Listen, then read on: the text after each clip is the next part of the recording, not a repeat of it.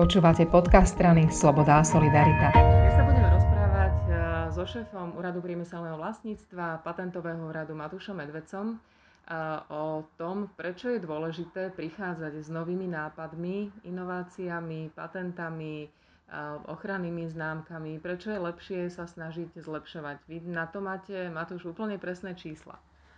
Ďakujem pekne za pozvanie. Čo sa týka dôvodov, prečo je práve potrebné sa venovať e, vynálezcovskej aktivite alebo využívaniu duševného vlastníctva pri podnikaní, tak je ich viac.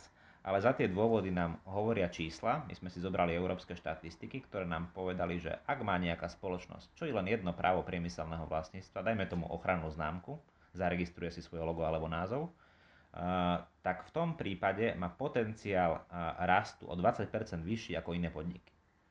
Na druhej strane, v prípade, ak daná spoločnosť má vynálezcovské riešenie, to znamená napríklad patent alebo úžitkový vzor, tak tam ten potenciál rastu ide oproti iným podnikom vyššie o 50% Toto číslo je ešte markantnejšie u malých a stredných podnikov, tam sa to zvyšuje až na 60-70% a samozrejme to koreluje aj s platmi, ktorý, e, ktoré majú ľudia pracujúci pre tieto podniky, tie sú zásadne vyššie oproti iným odvetviam. Treba tú štatistiku vnímať, že je urobená celoeurópsky, na veľkých číslach, to znamená, že prípad od prípadu sa líšiť môže, ale takéto silné štatistiky nám dávajú veľmi dobré indikátory, že oplatí sa využívať priemyselné práva a, a, a duševné vlastníctvo pri svojom podnikaní, tak aby som bol konkurencieschopnejší a tak, aby som bol lepší ako moji, ako moji e, konkurenti. Je to aj tak, že keď si už u vás niekto niečo zaregistruje a keď mu záleží na tých inováciách, tak to evidentne myslí s tým svojim podnikom a s ľuďmi a aj s takouto starostlivosťou, aj s tými zákazníckými vzťahmi vážnejšie, než niekto, kto skúsim a potom vyskúšam niečo iné. Ale dozaista, musím s týmto výrokom súhlasiť, priemyselné práva a práva duševného vlastníctva sú dlhé a drahé práva by som povedal. Sú dlhé preto, že sa registrujú na určitý čas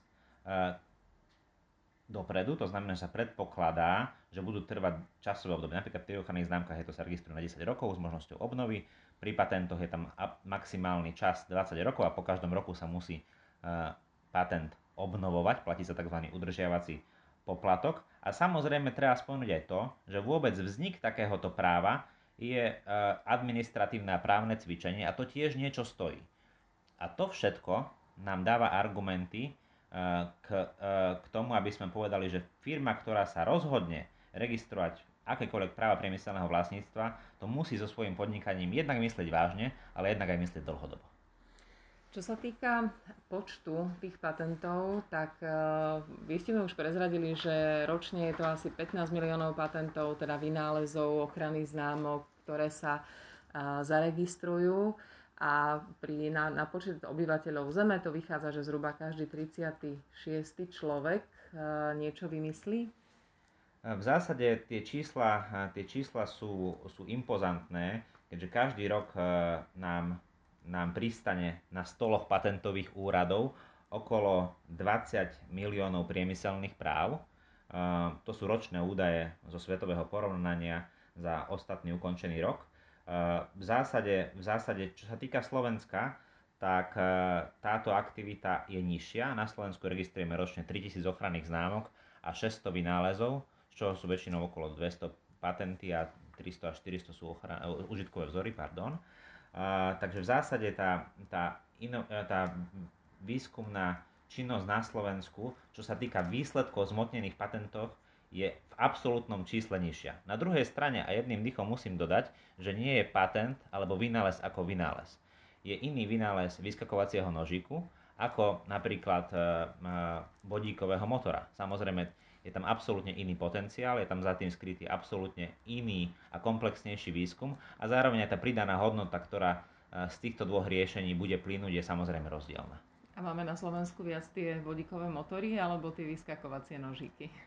Je to, ďakujem pekne za túto otázku. Samozrejme, nedá sa na ňu úplne, úplne jednoducho odpovedať. Na Slovensku máme aj aj. E, ten pomer e, sa ťažko zhodnocuje, lebo kto by si pomyslel, že ochranná známka ponožiek, kde nám skáču škrečky, bude jedna z najrychlejšie rastúcich spoločností v našej krajine. Takže niekedy je veľmi ťažké povedať aj o, aj o jednoduchom technickom riešení alebo jednoduchej ochrannej známke, aké, aký bude mať potenciál. Samozrejme ten trh a tá konkurencia je dynamická a my nie sme na úrade od toho, aby sme to posudzovali dopredu. Samozrejme na to máme nejaký osobný názor, ale tým som chcel povedať, že to, čo sa javí, že je jednoduché, môže mať obrovský trhový potenciál. Keď sa budeme baviť v tom európskom meradle, tak už ste povedali, že na Slovensku tých vynálezov nie je až tak veľa. Ako sme na tom v porovnaní so zvyškom Európy a možno so zvyškom sveta? No, je priestor na zlepšenie. Vy ste taký diplomatický. To som teda v tomto prípade dosť diplomatický. Samozrejme, samozrejme to súvisí s tým, že ako sa podporoval výskum a veda na Slovensku v ostatnom období. To znamená, že za posledných nejakých 12 rokov sme neboli premianti vo financovaní daných riešení. Neboli sme ani premianti v podnikateľskom prostredí, naopak išlo dole z roka na rok. A teraz sa odrážame od dna, treba povedať. A je veľmi podstatné, aby sme, aby sme v týchto rokoch sa sústredili na systémovú pomoc výskumu a vývoju, a aby sme, aby sme sa dostali do lepších čísel. Aby som úplne odpovedal na vašu otázku, tak sme na chvoste krajín, eh, a ja porovnávam európske krajiny, keďže tí sú našim benchmarkom, tak sme na chvoste krajín Európskej únie, čo sa týka počtu vynálezov, aj počtu vynálezov na počet obyvateľa, čo je ešte, ešte dramatickejšie. Na druhej strane ten počet, ako som povedal, sám o sebe nič nehovorí, ale samozrejme je jedným z indikátorov, ktorý hovorí, že eh, došlo tu k určitému, uh, určitému zanedbaniu uh, vedy, výskumu a ich podpory na Slovensku. Ja samozrejme za úrad priemyselného vlastníctva sa budem snažiť, aby sme urobili maximum, čo sa týka podpory našich podnikateľov, ale samozrejme tie mechanizmy priame či nepriame musia prichádzať aj z iných úrovní štátu, napríklad si dosľubujeme od plánu obnovy, ktorý sa teraz pripravuje. Keď sa bavíme tak úplne presne, tak nie je tajomstvom, že asi Ázia je uh, taká najrýchlejšia, nielen v pokrokoch priemyselných, ale aj inovácií a my asi tú Áziu nikdy nedobehneme. A, a máme možno nejaké správy, informácie o našincoch, ktorí možno práve prinášajú takéto rozumné a zaujímavé riešenia a nie pre slovenské podniky? Informácie máme, samozrejme, že Slováci sú veľmi šikovní, a úspešní ľudia vo svete.